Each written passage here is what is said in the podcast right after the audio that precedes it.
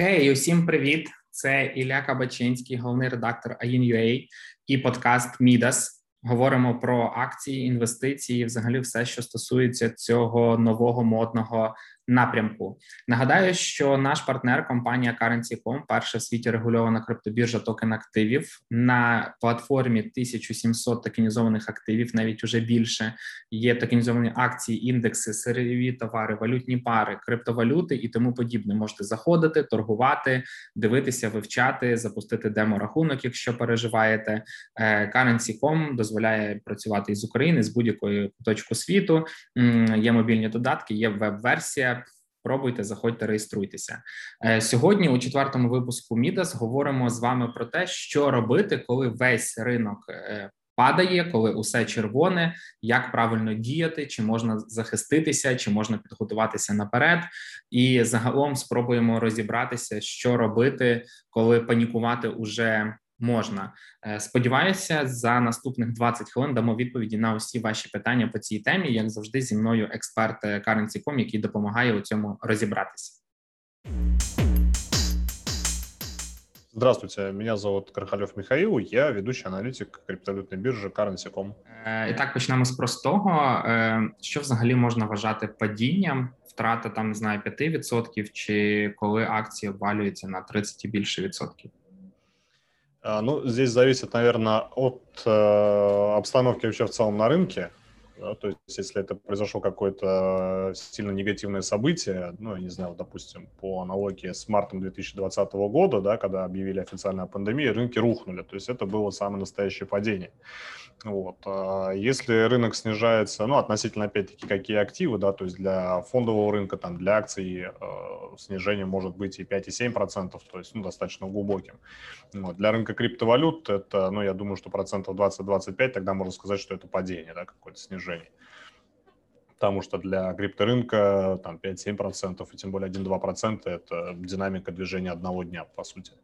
Вот, поэтому в зависимости от той ситуации, за которой произошло снижение, да, то есть насколько эта ситуация серьезная, и, собственно говоря, вот э, в зависимости от рынка, какой, ну, скажем так, от средних значений, да, то есть там есть э, некая среднедневная динамика, да, то есть в зависимости от нее, насколько глубоко рынок скорректировался. То есть вот э, от таких факторов, наверное, стоит определять как-то, да, то есть было это падение или была ли это просто коррекция. Понял.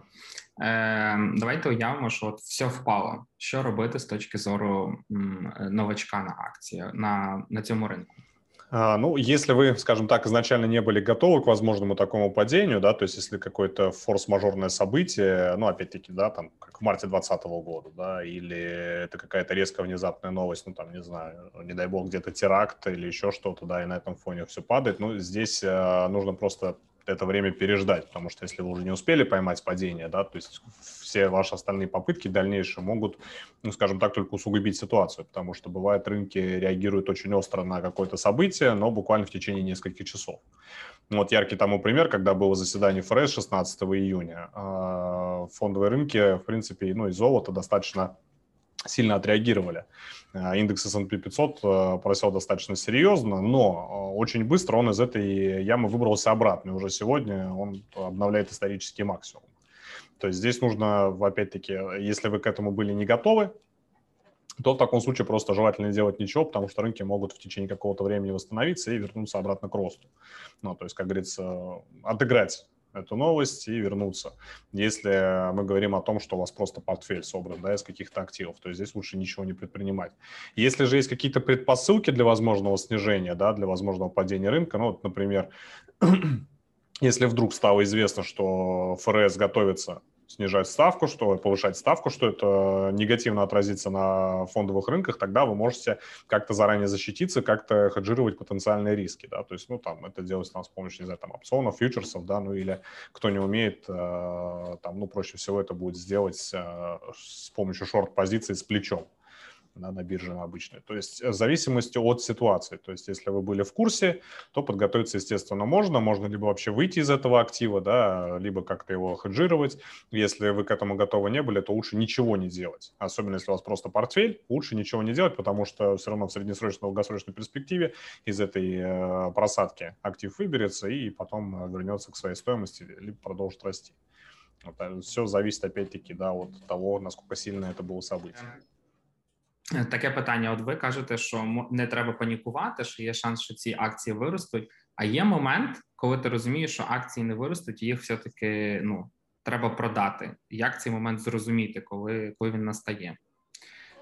А, Ну, такі ситуації бувають очень-очень редко. Собственно, пожалуй, наверное, для этого и существует диверсификация, да, когда вы покупаете не одну какую-то акцию, да, там, или не из одного сектора, а когда покупаете, ну, достаточно широкий, а, когда у вас есть в портфеле такой широкий выбор из активов, то есть э, в этом случае, э, если вдруг происходит такая ситуация, не знаю, там компания обанкротилась, да, или еще что-то, ну, вот случай, когда едва не обанкротили тот же самый GameStop, AMC компания, да, которые потом про пампили, скажем так, э, участники форума Reddit, да, то есть вот в таких случаях, если вы понимаете, что компания начинает умирать, ну, тогда, как говорится, других вариантов нет, лучше от ее акций избавиться и, собственно говоря, переложить деньги в другие компании. Э, либо в другие активы. То есть тут такие моменты, как бы, они бывают, наверное, в жизни всех инвесторов, поэтому, наверное, здесь пугаться, паниковать не стоит. Ну, потому что проще, как говорится, осознать ошибку, да, что вы как-то недоанализировали, чем поддаваться панике, пытаться отыграться тем более, да, пытаться как-то спасти там эти деньги, вкладывая еще. То есть, ну, это, скорее всего, закончится тем, что вы либо потеряете еще больше, да, ну, либо в конечном итоге все равно это все будет бесполезно. Поэтому, если вдруг у вас там какой-то актив, э, ну, как говорится, не поддается контролю, да, его невозможно уже никак защитить, лучше от него избавиться и э, переложить деньги в другой актив. То есть все, ну, в принципе, достаточно просто. А, и повторюсь, что в жизни всех инвесторов бывает такая ситуация, когда они э, теряют деньги, и это нормально. То есть даже взять каких-то крупных участников, да, тот же самый фонд э, Melvin Capital, который как раз-таки от движения, в, вот этого движения Wall Street Bets потерял деньги, да, там, поскольку они там порядка 12 миллиардов. миллиардов 4, 4 миллиарда. А, ну да, это у них управление было там 12 миллиардов, да, то есть ну, вот они потеряли 4 миллиарда. То есть, ну, это, как говорится, не там 50-100 долларов или там не 1000 долларов там начинающего инвестора, да, то есть, ну, сумма серьезная, и как бы это отразилось на репутации управляющих этого фонда, то есть в дальнейшем я не думаю, что им деньги дадут. Вот. Но если дадут, то уже не так много. Поэтому как бы, ну, это нормально. Бывают такие вот, к сожалению, такие ситуации бывают, когда инвестор ничего не может сделать с а, обвалом, да, он может просто избавиться от актива и собственно говоря, работать дальше. Это будет, наверное, самое рациональное и самое, а, пожалуй, правильное решение. Ну, то есть каких-то таких секретных ингредиентов, которые внезапно помогут вам выдернуть актив из минуса, но их, к сожалению, нету. Как бы что, какие мифы не ходили, да, про крутых трейдеров и инвесторов.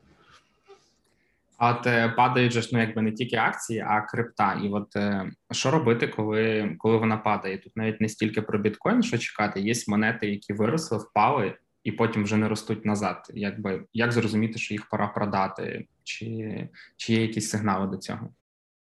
А, вообще для криптовалют, вот для так называемых, ну вот там токенов, да, там ICO-шных, DeFi и так далее, вот этих новых проектов, есть вполне себе такая простая рабочая стратегия работы с такими монетами, да, если вы уж их инвестируете и осознаете риски, да, которые могут быть, а, проще всего делать что? То есть вы, допустим, купили условный там какой-то токен какого-то проекта, он у вас а, выстрелил, пусть будет там, ну, на 200%, да, то есть вы там заработали хорошие деньги с него, и в этот момент уже стоит продать этот токен, да, если вы хотите продолжать там еще что-то с него там зарабатывать, ну, вот лучше там из полученных там 200% прибыли 150% вывести, а все остальное оставить, то есть пусть растет дальше, то есть если он будет расти дальше, он принесет вам еще 100-200%, да, то есть, ну, бывают такие там, которые э, растут там на 1000%. Все, то есть вы минимум себя обезопасили от того, что вас этот проект оставит без денег. То есть здесь главная задача – это вот ту прибыль, которую вы получили, там, скажем, ну, хоро- первую хорошую прибыль с этого проекта получили, просто ее снимать. То есть вот эти самые сливки, вы их снимаете, все, вы себя обезопасили, и плюс ко всему вы заработали. Потом уже можете как бы остаться, оставить какую-то часть денег в этом проекте, пусть он продолжает расти. Э, если вырастет, хорошо. То есть если нет, то вы, по крайней мере, ничего не потеряете, потому что вы уже заработали, вы эти деньги сохранили, их можно инвестировать потом куда-то дальше.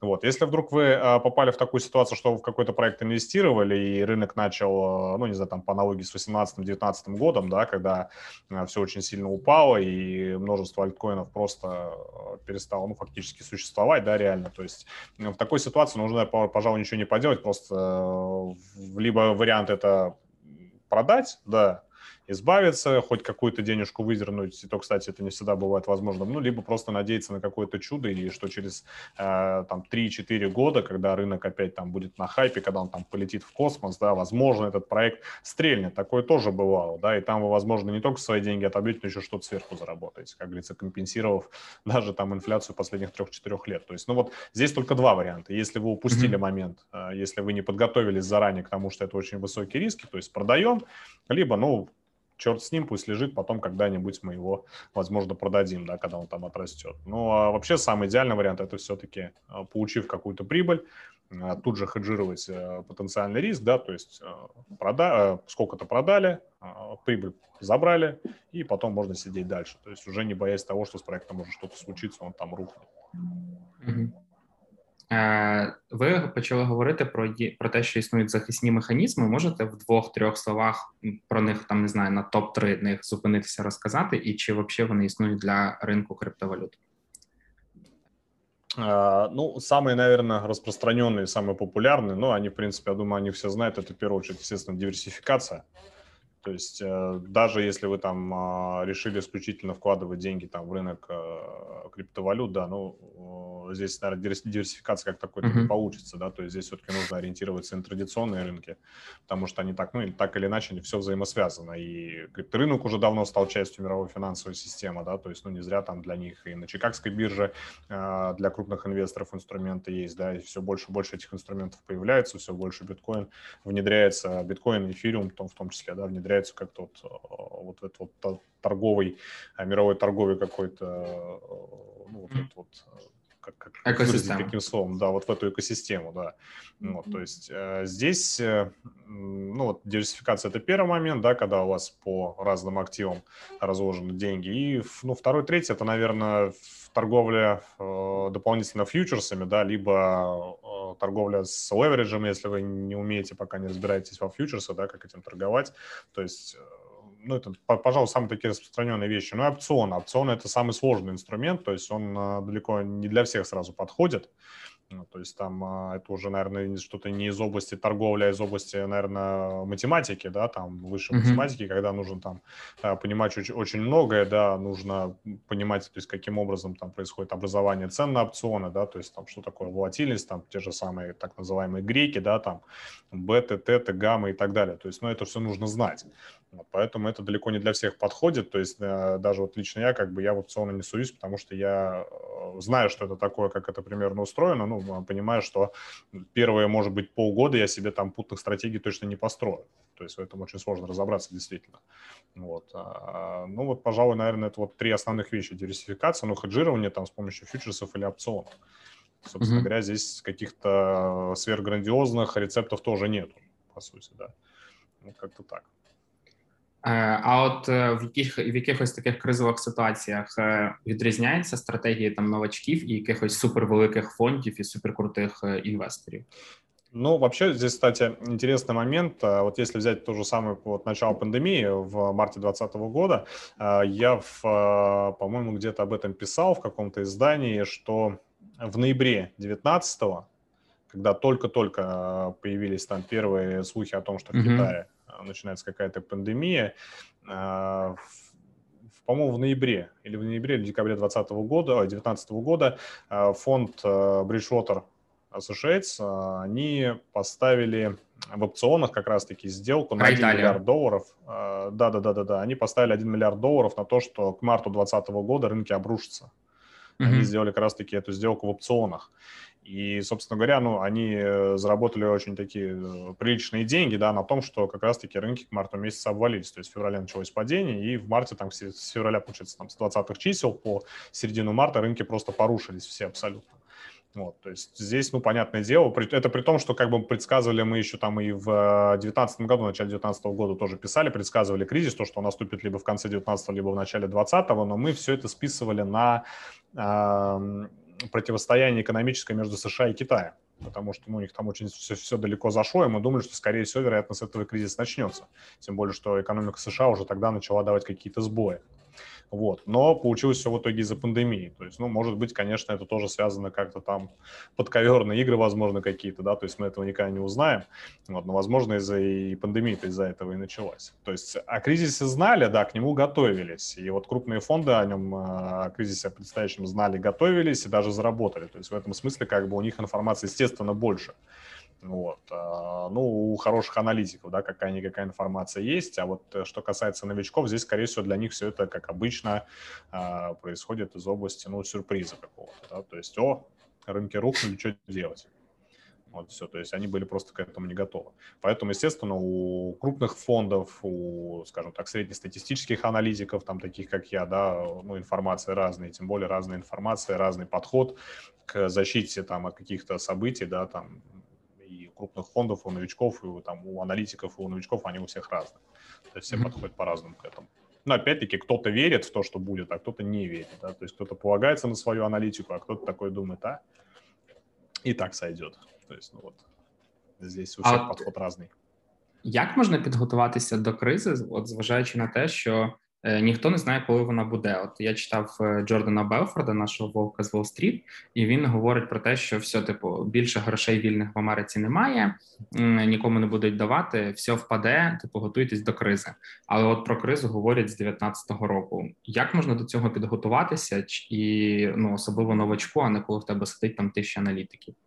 Ну тут, наверное, уж простит меня, как говорится, Джордан Белфорд, да, но если вдруг он увидит и услышит этот подкаст, да, но в, я бы не сказал, что он каким-то является специалистом и экспертом в принципе, да, то есть mm-hmm. в области там финансовых рынков. Я думаю, что даже там во времена своей бурной, скажем так, молодости он не особо-то и обучался, потому что, ну, как говорится, такова его специфика деятельности была, да, но э, это первый момент. Второй момент, э, вообще, ну, кризисы, да, естественно, они цикличны, они там происходят в среднем, как показывает статистика, там, промежутке 7-11 лет, э, потом э, в такие моменты, вот сейчас кризис уже прошел, да, то есть сейчас э, ФРС США и вообще, в принципе, все центральные банки мира, они борются с последствиями и пандемии, с последствиями кризиса. И ожидать ближайшие 5-7 лет, э, ну, как мне кажется, минимум кризисов я бы просто ну, не стал. Сейчас рынки будут постепенно восстанавливаться, да, будет иногда периодически какая-то болтанка, потому что с э, вот этой так называемой иглы сверх, сверхмягкой монетарной политики нужно слезать, и в какой-то момент это вызовет отток капитала там с рынка, рынков рисковых активов, там с фондовых рынков, с сырьевых рынков, но потом все это постепенно восстановится. То есть такого кризиса, о котором э, говорит там вот господин Белфорд, да, или там другие какие-то аналитики, mm-hmm. но его не будет, он уже был, то есть он прошел. То есть обратите внимание на 2008 год, да, там после кризиса э, и ФРС, и другие, э, другие, другие ЦБ действовали примерно точно так же, как они действуют сейчас. И в конечном итоге у нас получился промежуток в 11 лет, когда ну, просто и экономика, американская экономика, и фондовые рынки, они просто цвели и пахли все было прекрасно, да, люди все равно ждут и боятся какого-то кризиса. Кризис может быть локальный, он там, не знаю, может быть в России, Украине, там, э, Беларуси или там конкретно там во Франции, Испании, то есть вот небольшой локальный, да, то есть такое может быть. Даже в Японии там отдельно может быть там какой-то кризис или в Китае. Но чтобы это был новый глобальный кризис, как бы этого не допустит э, сейчас э, в первую очередь сам ФРС, потому что они и так уже достаточно много денег, скажем так, раздали, выбросили.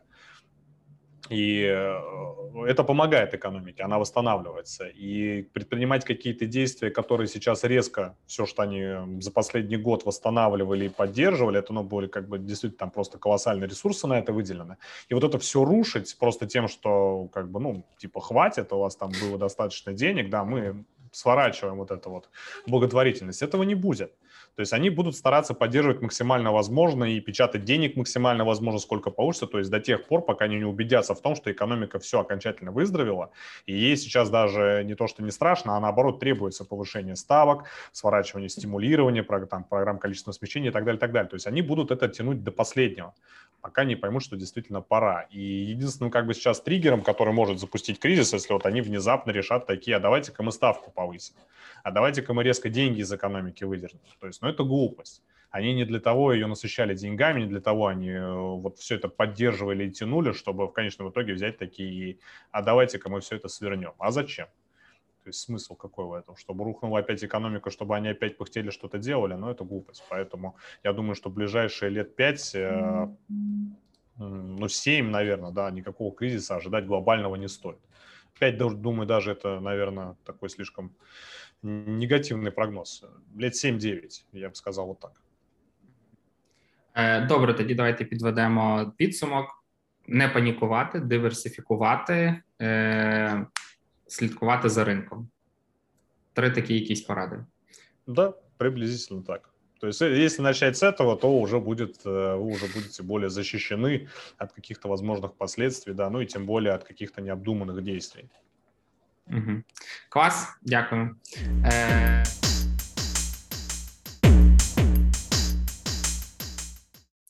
Хух, нагадаю, це був подкаст Мідас. Говорили з вами про те, як діяти, коли весь ринок е, падає усе червоне.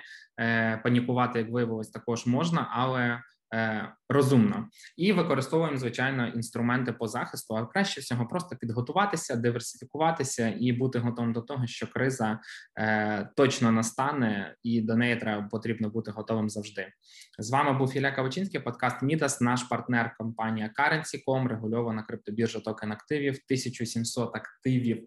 Це індекси, акції, сирові товари, валютні пари, криптовалюти. Е, заходьте, реєструйтеся з мобільного додатку, веб-версія та про спробуйте, можна завести демо-рахунок. Подкаст Мідас. Щасти.